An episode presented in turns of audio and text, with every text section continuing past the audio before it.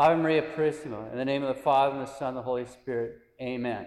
As I mentioned yesterday, during the ferial days of Lent, the proper Mass is during the week, not on Sundays, at the end of the Mass, there's a prayer over the people, and it begins with Humiliate capita vestra Deo, which means bow your head uh, before God, bow your heads before God. And that's what we're all supposed to do, and you'll even see me doing it at the Missal. And then the priest prays a prayer. It's for all the people. It's for all the people who have bowed down before God. So I'll read you the prayer. I'll do that every day and read you what the prayer is. So the grace we're asking for today, here's the prayer when we're bowed down.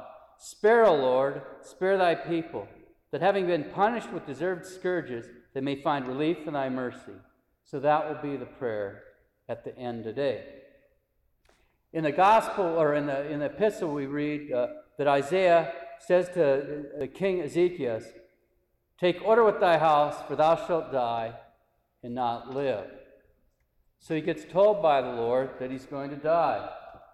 Of course, we see in the, in the epistle he's spared. But that judgment is on every one of us, thanks to Adam. Yet, how many people live as if they're not going to die? They live as completely unprepared. It catches them surprised, as if they're going to die. And believe me, the priest sees this sometimes. We know we're going to die. We might as well face up to that. And the best way to live is so that we're ready to die.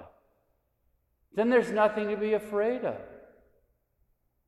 The secular people have these bucket lists with all the things they want to do. That's not a bad idea.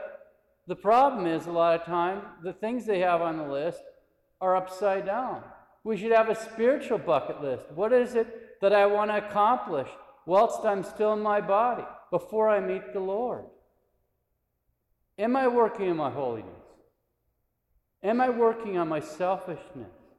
Am I working on overcoming the different disordered attractions I have? Am I eliminating sin and disorder from my life, embracing holiness and grace? What am I doing? What am I doing to prepare for that moment when I meet the Lord?